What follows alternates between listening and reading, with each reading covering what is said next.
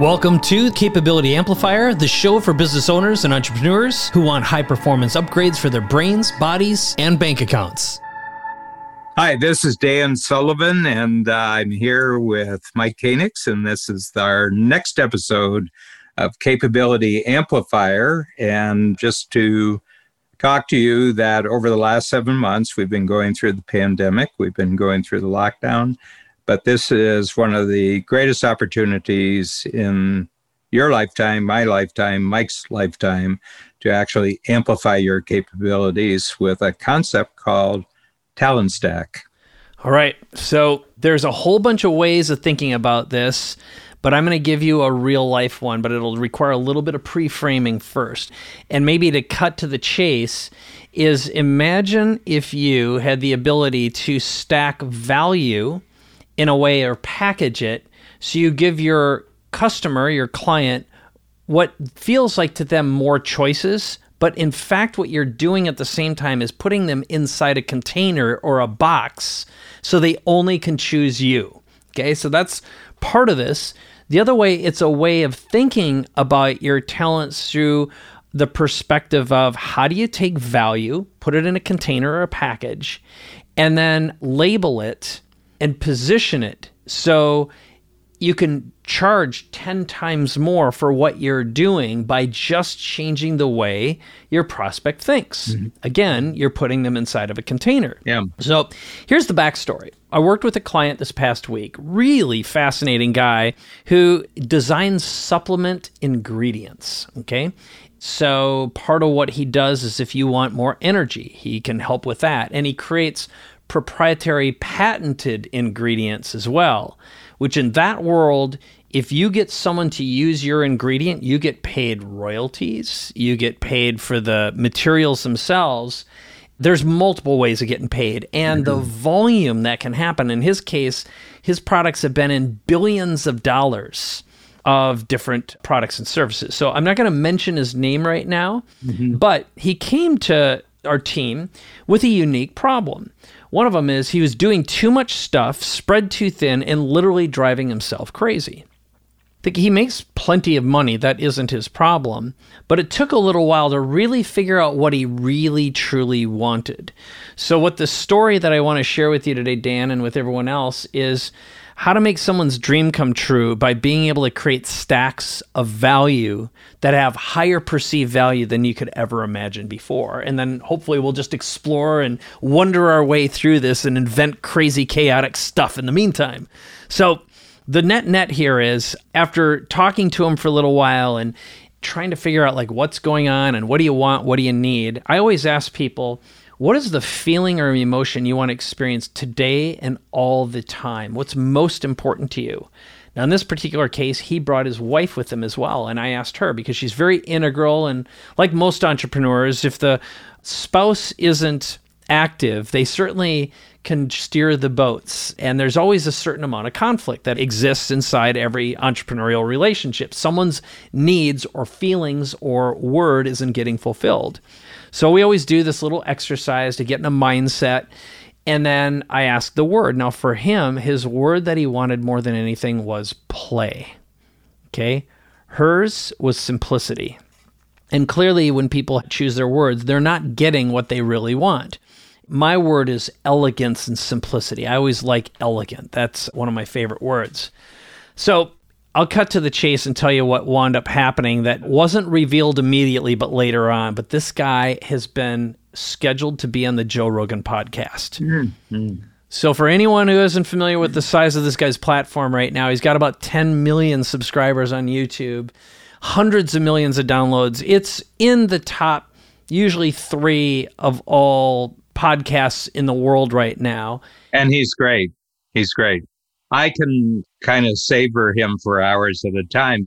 There's this famous quote by Sam Goldwyn, who's the G in MGM in Hollywood. And he said, you know, in Hollywood, the most important skill is sincerity. That once you can fake that, you can get away with anything. Yeah. but I think with Joe Rogan, it's real. I, I think he's just sincerely interested in having his guests actually show themselves off at their best. And it's across the spectrum. I mean, politically, culturally, yep. philosophically, he's across the spectrum, but he's just a darn, darn good podcast interviewer. You know, yes, yeah, yeah, and and he's changed the game. And talking about this, I think, is valuable well, because it really sets deal the changed the game with Shopify, Spotify, Spotify, Spotify yeah, Spotify, not Shopify, Spotify. Yeah. yeah. Yes. Together, we're always right, Mike. If, if yeah, exactly. I was going in the right direction, but I was taking a right hand turn. It should have been a left hand turn. We know the logo was green either way. Yeah. And here's something else that I love about Joe is he truly does make it look easy.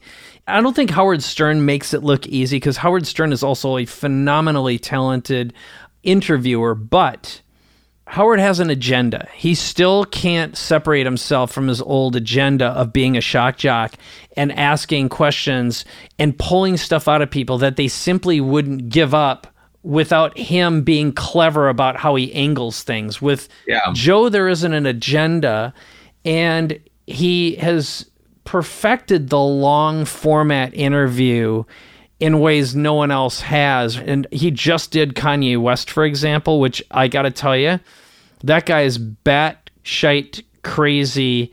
He's interesting, but he's running for president, and this was his conversation. And Joe wanted mm-hmm. to say, "Hey, look, here's a guy who's he's going to present himself," and yeah. you walk into it going, "No way," and you still walk away going, "No way," but he did it in a very elegant way and i think that's what's important is he can talk to hardcore scientists crazy comedians crazy celebs and like you say pull out the very best i think the evolution of broadcasting interviewing podcasting and content hollywood content in general is being advanced by the stuff he's doing not to mention some of his visions he has for comedy in texas the other thing mike you know, I've taken a lot of my cues from you on this. That the biggest thing that people, and I'm just talking about Zoom here, the biggest mistake you think it's a broadcast medium. It's not a broadcast medium, it's an interactive creative medium. And to the degree that as a watcher, you're acting like you're watching television, you come off badly.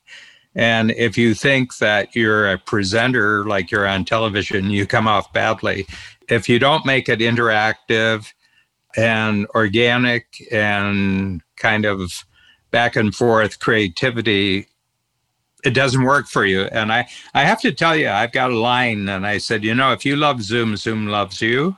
If you don't like Zoom, Zoom doesn't like you. However, you are with the medium, it will treat you that way. It'll show you up that way. But Joe really loves the medium. You can tell he really loves the medium. He loves you know, he loves the environment that he creates. It looks like he's in his basement, you know. I mean, maybe that's where he started. You know, it's kind of utilitarian setting. He treats people respectfully. He does. I've spent an enormous amount of time studying him, and I'll give you an example of how this study turned into what for me is a transformational way of thinking that I had never processed before in mm-hmm. this format. So here's yeah. what wound up happening. So client says to me, I'm going to be on Joe Rogan. And I'm like, holy crap, you understand that this will change your life forever. And he said, I really want to know what I should do. And I said, well, it just so happens I've fantasized about being on the Joe Rogan podcast myself many times, and I know quite a few people who've been on it. I'm at least a person away, and I know some comedians who are friends with Joe. So, but Joe's a guy who's very specific, and he, he doesn't want more friends in his life. He wants great guests, but you've really got to earn your way into his world. And some of that has to do with having shared experiences shared relationships, and shared values. So, those are three big things that are necessary at first. And so, I was sitting with a whiteboard and writing this stuff out. And then, what I did with the client, and I already had an agenda, I knew what I wanted to do with him, but I wanted him to arrive at my conclusion his own way. So, what I said we're going to do right now is we're going to watch some of the best episodes that have something to do with personal development, personal growth, food, nutrition, that sort of thing. And what are also some of the highest rated, highest viewed episodes. And I said, you can just watch this. And anytime you see something pop up that you think is significant, just shout it out and I'll document it. In the meantime, I filled up white page after white page about what was going on psychologically throughout the interview that would captivate the audience, but also keep high degree of engagement. What was happening? So after doing that, you know, we collaborated and I circled a few key things. And I said, I'm going to share with you some ideas and I'm going to make introductions to make your appearance perfect and super ultra unique. And one thing that happens on Joe's podcast with a great guest is they come in with props and gifts. There's a friend of mine who I've actually introduced to the world of coach. His name's John Ruhlin. He calls himself a giftologist, or he has a book called Giftology. And I said, the first thing we're going to do for Joe is we're going to order him a custom set of knives. So each knife is going to have a really interesting, unique quote that Joe has said on it because Joe's a hunter and he eats his own meat that he shoots himself. Elk in his case, that's his, is one of his big ones. So, one big idea is if you go in, this is a shared experience, shared value, and also something that really registers for him on i would go so far as to say hunting for him is a spiritual experience well the other thing about. is uh, yeah. you've done some homework on who it is that you're going to be in teamwork with you've done some homework you know i mean it shows interest exactly exactly so that was one, which is a unique gift. But then there's a deeper, deeper, more significant concept, and it's an artifact. So before I go to what it was specifically with him, there was one guy who's a paleontologist who went on Joe's show not long ago and he showed up and he said well i brought a gift for you. And i actually didn't watch this episode on youtube. I listened to it but it was just you know my mind painted the picture. Mm-hmm. and he said what is this? And he goes well it kind of looks like it could be a saber-toothed tiger bone or something something something. Well he's like okay getting there getting there. It ended up being a walrus penis bone a prehistoric one. Mm. and of course well it certainly is unique and it certainly appeals to the poopy potty humor that runs on the program. And as a paleontologist, it was significant. Sure. So being able to give someone a meaningful artifact is also so I said here's the next thing that you're going to do with Joe and if you watch a YouTube special with Joe his table is filled with gadgets and statues and things you know that have meaning to him so one of the things that John does is he has custom mugs made that are artifacts. So it'll have symbology on there. So we wrote down everything that I think is significant. So the Joe Rogan kind of psychedelic face is on one side of the mug. On the other side will be a microphone. Another one will be the heads of his top five most viewed and best friends, comedy friends, that'll be on the mug. Also, a symbol of hunting. So it'll be an elk head. And then also, very likely something that might have something to do with the psychedelic world because he uh, often talks about psychedelics. And we're still working on a couple of the other things. So, the whole idea behind this artifact, what John has found in the past is that people who might have a fire happening in their home will go and grab that mug before they'll grab personal belongings. So yeah. if you've got something embedded, and think about it, I learned this lesson years ago from a friend of mine named Merlin Quiggle. Short story was I call him up, what are you doing? He says, I'm buying Rolex watches to give away to some friends. And I'm like, holy cow, how much is that costing you? And he's like, about 12 grand a piece. I said, why are you giving these away? And he says, these people have been responsible for giving me work for the past 20 years.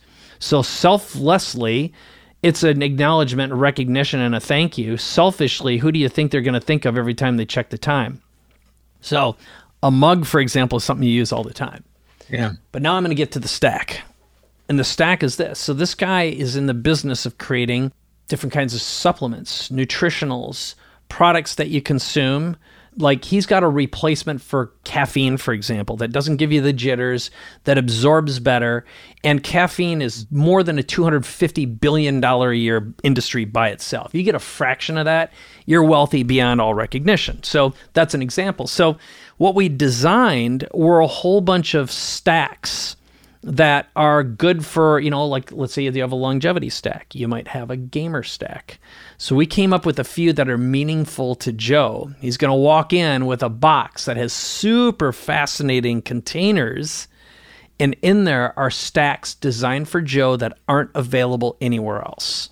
Mm-hmm. So, what we tickle Joe with and the audience with is exclusivity, something yep. that is uniquely engineered for his life and his lifestyle. And we wait for Joe to say, What are those things before he pulls them out? So, it naturally shows off this guy's talent, his skill set, his world. It creates a deep bond and a connection with Joe, and it's hyper personalized and packaged in a way that will be meaningful as well. And yeah. done in a way which is really important to this guy is he's not there for the money, he's not there for the fame. He truly has a goal to improve the quality of mankind and to develop a relationship with Joe that is not manipulative or yucky. He wants to be asked back someday, right? Yeah. And Joe's good at sniffing a fraud.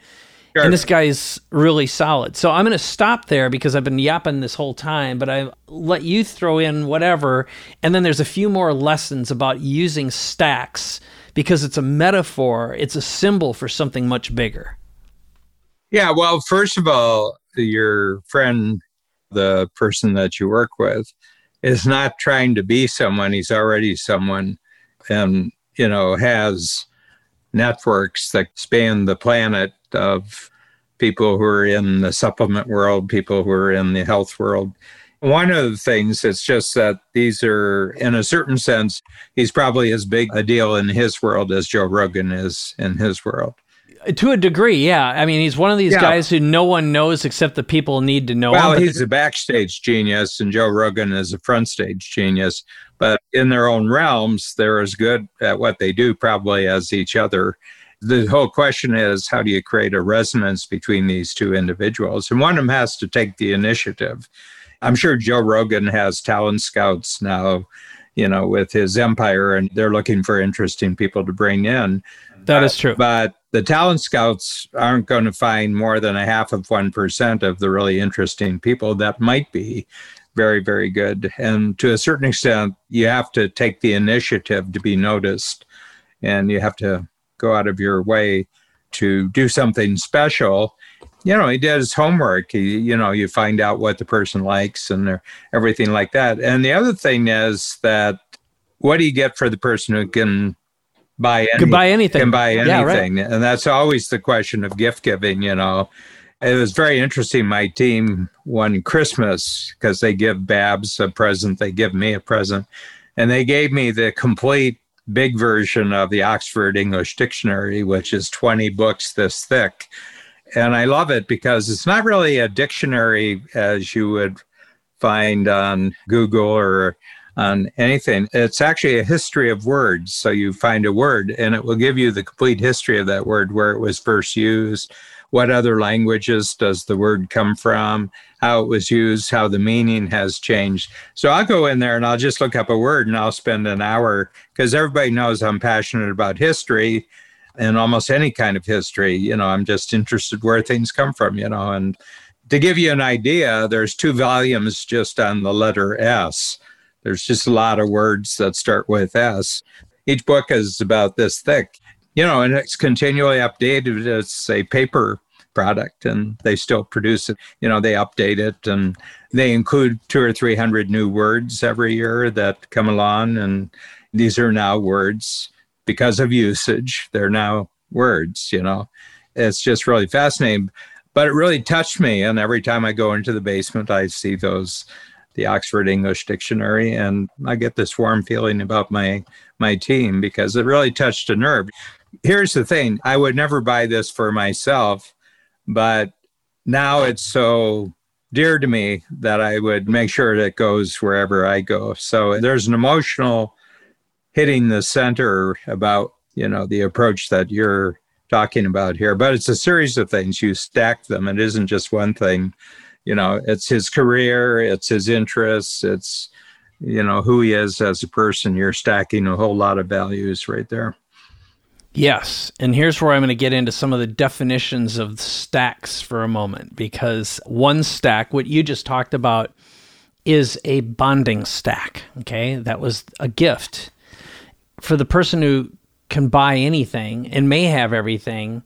The notion of creating an artifact, okay, which is art. Now, again, it can't be about you because I've been given art before and it was clearly about the artist and their art sucked, okay? Clearly, nothing about mm-hmm. me was embedded in there. And it's sort of like that thing didn't make it on the plane. So that'll be an important thing. So bonding, and then there's artifact. Another one, which is the story stack. And that is something I've been really paying a lot of attention to. And when I'm helping people develop their sales stories, I always say, no one argues with the story, but they'll argue with stats. They'll argue all day long and they'll say someone's got an agenda or whose data did this come from, blah, blah, blah, blah, blah. No one's going to argue with stats or with the story. So I think it's yeah. if you embed the right kind of stories. Now, in this particular case, going back to the stack, so the notion of the stack was I needed to find a way to package his talent, his intentions, his greatest stories inside the product and then turn that into something meaningful to the audience. Now, this is some mental gymnastics that you have to go through, and it does require some thinking and some studying, but there is a discipline to get there. In one of our very first episodes, Dan, you and I talked about the civitas moment, which is the one word offer when Julius Caesar stood up and shouted one word and won the audience over and prevented a war in Rome. Our goal is always what's the shortest story you need to say for someone to raise their hand and say, I've been looking for someone just like you. And that's a powerful notion, mm-hmm. but what's a powerful stack of stories, of artifacts, and bonding that can happen that make you personally memorable, your brand memorable, and something that they think of you whenever they have a problem. You are top of mind. Mm-hmm. And to become a legend is the ultimate stack. And that again is worth spending some brain cycles on and giving it is to have legendary status in your audience's mind. So that's where some of the stacking came from. But again, I'm curious what your take on it is now and and how else it can be used because I have one other big idea. You know, if I'm looking at my own interest in this and I have some people that I admire immensely one of the things that counts for a lot in my, my stack is consistency and longevity. You know, that yeah, yeah. There's a focus. So, you know, and maybe other people have different criteria of what you would consider a legend. For example, we we were having a conversation one night about uh, who would you say are if you had to take American popular culture from the 20th century and you had to narrow it down to four individuals, who would you choose? And we thought about it and everybody talked about it. It was kind of interesting because I gave my four, but I said if I could get a dream concert, none of the four would be at the dream concert. I'd have two other people. So my four for who I thought, you know, I said, look, I said, this is everybody's take on it. So I'm just giving you my take. But I said, I think Frank Sinatra is one of them. I think Judy Garland is a second one. I think Fred Astaire is a third one, and I think uh, Louis Armstrong is a fourth one. But the one thing they all have in place is an enormous longevity and consistency. At a minimum, it was like 40 years. They were stars for 40 years. And they had a certain style, they had a certain way of presenting themselves, you know, and everything like that. So I said that would be mine. And then I got to the point, but if I was offered my dream concert, it wouldn't be any of those. It would actually be on stage together, Roy Orbison and Patsy Cline. That would be my dream concert. Oh, yeah. Roy Orbison and Patsy Cline going back and forth and sometimes singing together and everything. I said, that would be my dream concert, you know, wow. because they never did. They never did. And they were yeah. a little out of whack with each other time wise. So, you know, I said, Roy Orbison, you know, I think it was Elvis Presley who said about Roy Orbison, he says, you know, you have a feeling that everything that you've sung, Roy could sing it as well or better, but you couldn't sing anything that he could sing. yeah, I went down a giant Roy Orbison rabbit hole years ago. I listened to him nonstop for probably seven months. I went through a variety of artists. It's like Brian Wilson. Yeah. Who, yeah, who listened to be My Baby 10,000 times. Then went officially crazy after doing that. He, he couldn't get over Phil Spector's wall of sound with the Be My Baby, you know. But Roy Orbison, you know, when he was with the traveling Yes. Everybody said he's almost like a mystical character. I mean, he's just a really nice person, but you get a feeling that he's got a foot in another world that you don't have. I agree. Yeah, he pierced the membrane between the divine and the physical worlds yeah. and oscillated between the two like a great monk would. Yeah, he's kind of like his own genre, you know. k.d. lang who did a duet album with him, she said he could start an octave below me and he could finish an octave above me. She said he had to kind of tone down a little bit to make me useful. Yeah.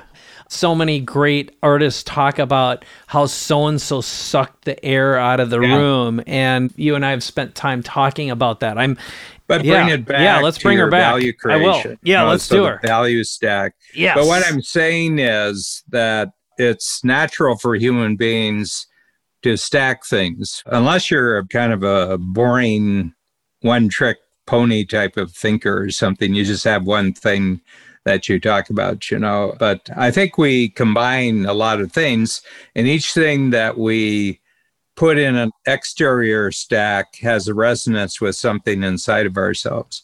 Yeah i think you know that's kind of the strategy for the person going on. I mean, he's already going to be on the Joe Rogan show. That's already an achievement. But the question is, does it go any further than that? Is the question, right? So, this was years ago when I worked with Arielle Ford, who is a master publicist. She represented Deepak Chopra, Wayne Dyer, Neale Donald Walsch, a bunch of people, well, Louise mm-hmm. Hay from Hay House, the founder of Hay House, yeah, yeah. and many others one of the reasons she left the industry, she said, I got tired of dealing with these authors who thought they were the next big thing. They had mortgaged their entire worlds, their house, everything was on the line. They're going to be on Oprah, and they had no back end.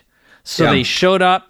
They're super popular. There's nothing to buy except for the book. They fizzled out and were broke and never recovered from it mentally. And she says, I hated telling people that they were already screwed or yeah. they didn't have what it takes. Yeah. And so in his case, we have built a back end. Now, some of it is he's got a book coming out and all that. But getting back to here's the next important thing. So, again, just reviewing the basic stack, what your goal is is to have multiple choices, design solutions. Each solution has a story and appeals to an aspiration, a transformation that that client, that customer you're targeting truly wants. As you would say, who do you want to be a hero to? And what is the journey? What's the hero's journey they want to be on as the star in their own movie?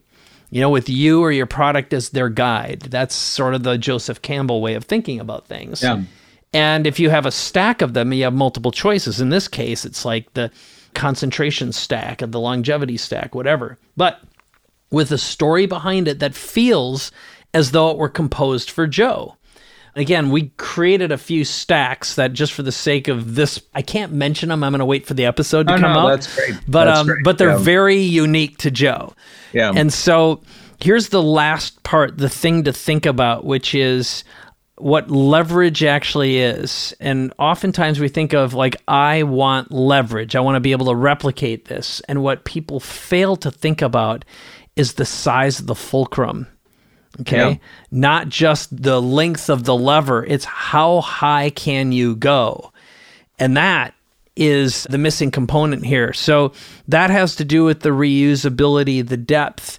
In this particular case, something that can work beyond the Joe Rogan show. So he's going to be on Good Morning America, he's going to be on a whole bunch of shows. Mm-hmm. It's an idea that the story extends and literally can become the platform. So in his particular case, the stacks are the book, the stacks are the speech, the stacks are his identity. And his big fulcrum has to do with the fact that he's actually partnered with a manufacturer that creates all this stuff.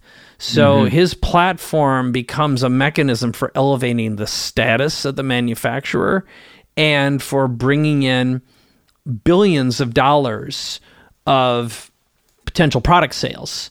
So if yeah. I were going to do one last thing, which is tie it to our previous episode, the who not how, something to think about is if you could create the right collaborative partnership with someone that could benefit from your platform stack, who might that be?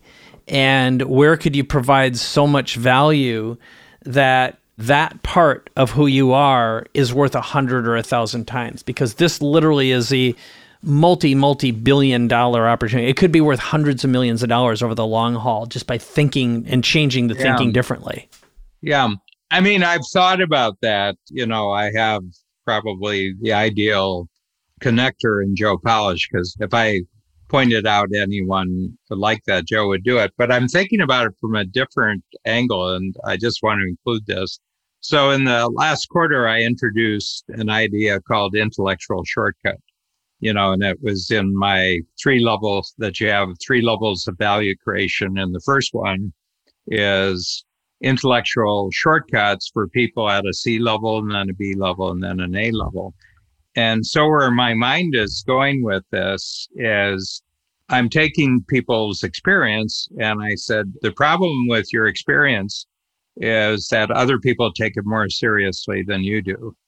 I said, Yeah, I talked to you and I listened to you for 30 minutes and I come up with seven or eight really neat things you've done that I think are really important, but you don't think they're important. And I said, You create intellectual shortcuts. So if you think of a stack, that there's a stack of intellectual shortcuts you make. And this is unique. You created it because of who you are solving a problem for someone else, and you created something new and then you put it on the pile and then you did it again and you put it on the pile, but you never look at the pile. You never go over and say, Hey, this is really neat. I'll give you an idea. One of our free zone clients, he's created a fund that is very flexible in a way that other funds really, really aren't. And it's a guaranteed fund. So there's a 7% guarantee to it and he calls it my flexi fund. He says it's my flexi fund approach. I said to him, what is that? And then he told the story. And I said, so to link up what I'm bringing in here as an extra thing is that until you have an intellectual shortcut, you don't have a story. You don't right. have a story. Because yes. people will say, well, that sounds interesting. What's that? And then you tell them the story. But if you went in and told the story, they would say, next, you know, like that. Stories have to have a catcher. You know, yeah, catcher. Or a, or so a hook. I say, yeah. who, not how. And people say, well, who, not how? What's that? And then I tell the story, you know, or free focus and buffer days. And they say, well, how's that work? And then I tell a story. So what I'm saying is that the free zone people they're not trading intellectual shortcuts. So I want each person to get, you know, like a stack of 10 intellectual shortcuts. And when you come to free zone, you share your intellectual shortcuts and, you know, it's like baseball cards. You know, I've got a Babe Ruth here, uh, I, but I'm missing a Ty Cobb. Can you give me a Ty? I've got two Babe Ruths. I've got young Babe Ruth. I got older Babe Ruth. You know, I'm willing to trade one of them for a Ty Cobb. You know, and the thing is that right now we have about 50 in the program. We have 50 stacks of 10 intellectual shortcuts. And when you come to a free zone meeting, they do it. And eventually it'll be 10,000 free zoners and they're all trading their intellectual shortcuts. And where's the $15 trillion come? I said, I don't know, 15 trillion shortcuts, you know. I really love what you're doing here because you can't make up something about Joe Rogan and think it's going to impress him. Right it better ring home or you're out of there. You know, I mean, that's the last time you'll ever be on Joe Rogan. If he smells any contrivance, you're out of there, you know. Yeah. I you, mean, it has to be an invitation. I think, he, I think, yeah. yeah, I think he's a real good judge of human nature. You know, I think that's what makes him such a good interviewer is that he can be in the other person's seat and actually see through the other person's eyes of the experience, you know. And I think that's what makes a really great interviewer is that they can get out of themselves, go over to the other person, and then ask questions about the experience that the person's actually recounting or talking about. Yeah. Yes. And I would say here's the other beautiful thing, which is a great challenge, which he. I mean, he still has to be a good guest. He can have all the gifts in the world, but if he's not a good guest, you know, if he doesn't show in being a guest, uh, legitimacy of his gifts, then he. Well, we did a bunch of mock interviews, so that was part of what I did. As I media trained him, we practiced, we tested this out, and it felt good. Yeah. And one thing that I I'd regard as one of my best skills is I know how to become the mind of the audience or Yeah. the individual and Yeah. inhabit multiple brains simultaneously. But here's what I was going to say that I think is really, really interesting about Joe that I really love. And he's always been this way, but more so now. He doesn't need anything from anyone. Okay. Which makes him so impervious. However, the promise that you could come in and give him a couple things that he wants more of, which is more consciousness, more time, and to be better at everything he does.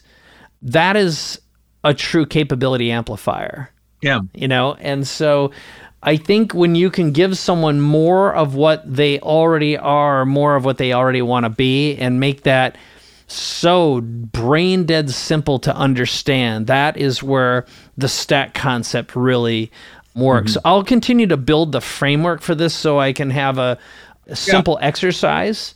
We can explore Well, it the other deeper. thing, I mean, you're going back to the communication is a Latin word and it means common ground, that you've established common ground and he's establishing common ground. I have my own thoughts on the election and I have my own thoughts. And I said, you know, why I think that the establishment, they're afraid of him because I think that Donald Trump has spent more time on construction sites than the entire Democratic leadership put together. And he sat there for hours talking to blue collar workers and he speaks working class. He's got an ear for working class. Do they care about his policies? No. They I mean I mean some people do, you know, but they're in the rare, but most people say he kind of gets me, you know, he kind of gets me, or he doesn't get me. You know, I mean, that's the whole thing. And I think that the number one thing for communication is the feeling that the other person gets you. You know, it just, there's just something about him. I just, I feel that they kind of know who I am. Yeah, no, I, I get it. I'd like that to be another episode altogether. Mm-hmm. I'd love to weave Yeah. that. You know, it's Well, it's like Napoleon, you know. If you look at his history, it's kind of inexplicable. He was from Corsica, which was barely a part of France. He was five foot three. He didn't have any family that he came from or anything like that. And he became the emperor. I mean, he was a big deal, really big deal.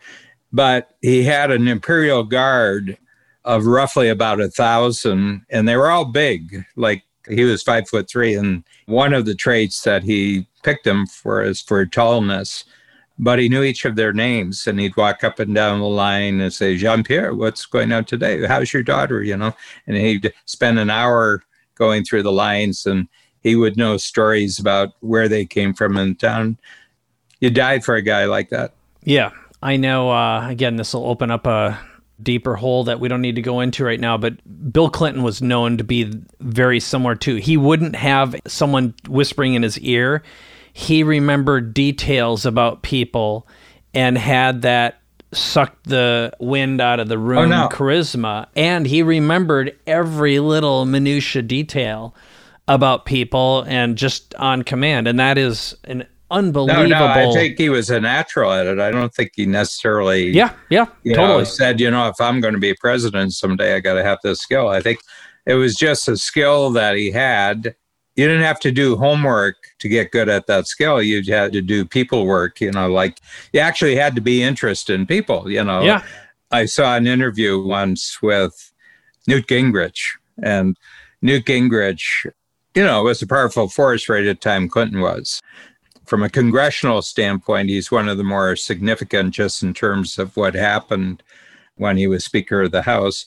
And one day he just got a call and he said, The president's flying to Los Angeles. And he just wondered if you'd like to come along for the trip and we could talk about things. And he said, When I got to Los Angeles, I didn't walk down the stairway. I just floated. I floated on the air after being with Bill Clinton for three or four hours. He says, Oh, God. And he says, I walked up the stuff hating the guy. And he says, I walked out. And I says, Oh, what a marvelous experience. I wonder if I'll ever have another experience like that, you know, because he just had that, you know, something new every day. I just think about how important you are, you know, and you know, we're kind of sometimes we're at loggerheads here, but the work that you're doing right now is really important, you know. Right. I remember the first time I worked with Tony Robbins, the first time I saw him, and then the first time I worked with him. That kind of charisma, I call it proximity personalities because uh, you're the most important person in the world to that person while you're there. Yeah. And then while you're not, I mean, they don't have the mechanism to support that level of intimacy in any yeah. other way. Usually their lives, their personal lives are in shambles because their spouses despise them for giving themselves away to others. And so do their children. And if you know the wreckage in the streets that yeah. uh, lie behind, you know that is precisely what goes on. But yeah, yeah, that's yeah, uniquely talented and uniquely flawed. Yes, totally. It just goes back to the packaging yeah. and maintaining the illusion of which one is actually the real one. Well, it's really interesting, and you've experienced this, and I have, but it's what I would call the celebrity thing that if people haven't met you, but they've known about you and heard about you for the longest time, or they've read books or they've watched videos, they build up in their minds a much larger creature than you can possibly live up to. I was telling the staff, I said, you know, it's not something that I aspire to. But the longer we go, the more I become, you know, when people meet me for the first time, I mean, I've been out there for 30, 40 years. And I said, they will make a celebrity out of me. But I said, here at Coach, you can't do that. If you're a team member, you can't do that. I'm not a celebrity. I'm a team member with specialized skills. I have some specialized skills. You have some specialized skills. And what we're doing is putting them together. So I just want you to know that it's not the way I see myself, but I realize how things work in the world, you know, and I think it's natural, you know, that you make the person bigger in your imagination before you have any reality to actually check out what you're thinking is that so it's an interesting thing and it'll become more so now that we have virtual multipliers True yeah, that. I mean, Dean Jackson was telling me about these two young women who are, I think they may be barely out of their teens. They're influencers, and one of them has 90 million people who follow her daily. Another one's in the 60 millions, you know, and they can just say, well, you know, I tried out this new thing and I really love it. And whatever it is, the sales go off the chart. So it's going to be interesting watching them because they better just accept that as a really, really interesting capability and don't start believing that, you know, in the digital world, somebody has to be the number one person. I mean, in any new development, there's going to be one person who's the number one person. Why the number one person? It's because there had to be a number one person. And guess what? You're yeah. it. It's like yeah. Joe Rogan in podcast. There had to be somebody who was the first podcaster to get a $100 million contract. Why him? Because there had to be a first one and he happened to be it. And you got to accept that with a little bit of gratitude. Yeah. Fame and celebrity are endlessly fascinating, which I'll leave you with. Uh, but they're also crazy making. You know, they're crazy totally. making. Chaos yeah. is a necessary component of it. No Power question about crazy it. Crazy making. Fame is crazy making. Wealth is crazy making. Power is crazy making. You know, we got all these things that make us crazy. How do you maintain connection with reality when you have these magnified? We're, I mean, we're selling this on our podcast here, Mike what happens if you get really amplified? well, here's something I want to pose as an episode that we'll do in a future episode, which is the notion of leadership, crazy, and celebrity. Because if you look at like look at the leader of Brazil, look at Boris Johnson in the UK, look at our president. You can go around the world right look now. Look at our prime minister. I don't find him particularly nuts or off the wall or out there, but I'm just talking about like truly batshite crazy off their gourds. Yeah. And then I have a couple things for you to just explore. One of them is the Kim Kardashian interview with David Letterman. I don't know if you watch My Next Guest Needs No Introduction. It's a fascinating show on Netflix. David is a very, very good interviewer. It's yeah. he's excellent, and he interviews Kim Kardashian, which I would have normally not watched, but someone said, "I got to check it out." And after I watched it, I was like, "Damn, that was good." Joe Rogan, of course, interviewed Kanye West, fascinating as all hell. And then I think Dave Chappelle is probably not probably I think he's the best comedian alive right now. Mm-hmm. He has a unique way of seeing the world and communicating it and doing it unapologetically. He's an exquisite wordsmith and how he holds his energy, how he moves, everything he does is extraordinarily well planned. As well, I think the other thing he's yeah. got a unique seam that he's created himself. You know, where you have political correctness. He just seems to have worked out his own private highway down the middle of all this stuff. And he'll even make jokes about that thing. He'll even make jokes about political correctness. you know, the thing is, people can only make you feel guilty if you are guilty. Yes, yes, and yeah, we Dave, can explore that. Yes. I mean, oh yeah, really I'm going to write that one down. Yeah, yeah. I mean, the whole point is all they're doing is saying, "We know how you look at yourself. You know, you feel guilty," and we're just saying, you know, and uh, but what if you don't feel guilty? And I'll have an explanation of the buttons that Trump knows about that the left doesn't know that he's pushing. He's pushing some buttons and he knows he can blow their heads off. Anytime he wants, he can blow their heads off. And they don't know what it is. And it has to do with that people who are morally righteous don't have a sense of humor. Yes. And that goes on both sides. No question yeah, about yeah, it. But he's yeah. definitely learned the activator. And I've always said, you know, it's clear I don't have a dog in this hunt, so to speak. I find all parties insanely repulsive.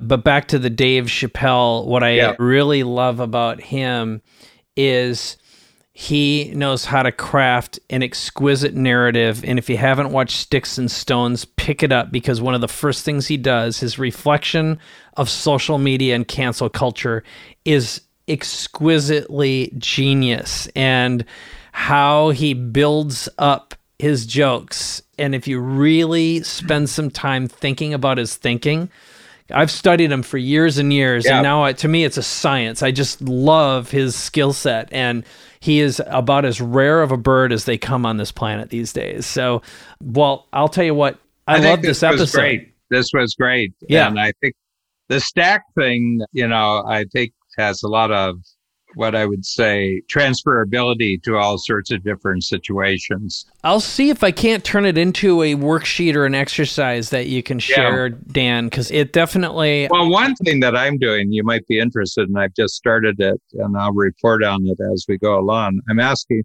I got about 15 team members that every month we would be involved in some sort of project of one kind or another in the company.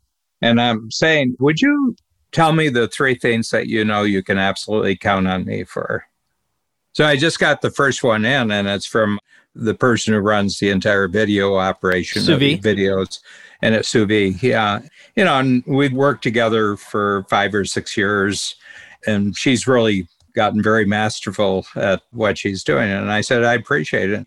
You know, three little paragraphs of what I know I can always count on you for being. And then I'm going to get 15 people and I'm going to see where the Venn diagram is in the middle between all of them. And I said, this is really good to know because not what am I going to do, but what are they counting on me to be? And what it does is it it's not about me, but I'm being counted on for something. And, you know, I'm committing for another 25 years or 24 years. And I said, this would be a very stabilizing piece of knowledge when I get the collected yeah. Well, that's the beauty of having some longevity, having a team, and being able to have that level of trust and consistency, yeah. right? And one of the things that you do so well is you're always future focused, not past focused, and not fault focused, which someone would say, well, what should I work on? Or what should I be like?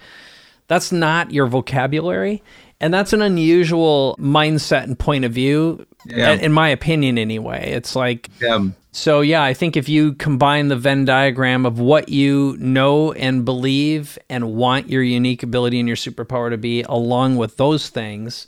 Well, how's it showing up? In Yes. other words, you know, over a six year period, what do you know that you can count on me for? You know, it's not that I was trying to impress you with these things because probably in every case there's probably a hundred different experiences or anything. But what do you know that, you know, Dan will show up and do a good job on these? He'll always show up. And I think it's useful because it's how it's seen through the eyes of other people. But it's not random people. As you said, in our company, we have 70 people who've been with us for more than 10 years.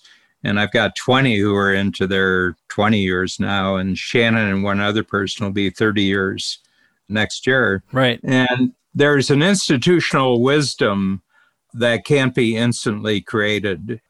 There's that which can be written down, how we operate, but there's another level of wisdom. Yeah, but you know, if it's an emergency and things have to happen fast, you know, flipping from in person to virtual in about 10 days, we made the shift both backstage and front stage. And I think you couldn't have done it with people who are with you for six months, you know. Right.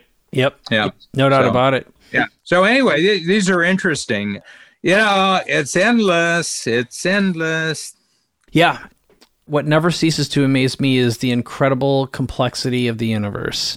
And that's what makes it so fascinating to be here. So, And we created it. You know, we created the universe. totally. Do you know that? I do. I do. I've really settled into that. Because That's we gave a name to it. We called it the universe. Didn't exist. It was just a bunch of stuff before that. And then one day somebody comes up with world universe and there it is. You know, it's first skill in the Bible, naming things. Yep, I am. Thank you, ladies and gentlemen. Thank you. That's great. Let's bring the I am to the launch pad here. This has been Capability Amplifier. And if you've enjoyed this, please make sure you share it with someone you know and like it, comment, visit capabilityamplifier.com, leave Dan and I a message. And Dan, what would you like to say as we uh, sail the ship home? you know, the big thing here, the different ways that this new concept, which I don't know how long it's been around, but the idea of stacking things, that it's the overall power of the stack. It isn't the individual significance of any one of the pieces. It's how they all together. And I think that this is not a subject that would have been discussed before the technological capabilities of the last 20 years grew up. I think that this is the digital universe concept of stacking things, you know, because you can modularize and segment things so easily on digital. You know, it's a fascinating concept. I think both of us have really interesting stacks. A fascinating idea. All right. I'm curious how your brain processes it between now and the next time. And in the meantime, if you got big ideas that you want Dan and I to ruminate about, roll around with, head on over to Capability Amplifier, leave us a message, and we'll definitely talk about talking about it. Yep. So um, we'll let you go. Thanks so much for being here with us, and see you in the next episode. Bye bye. Bye.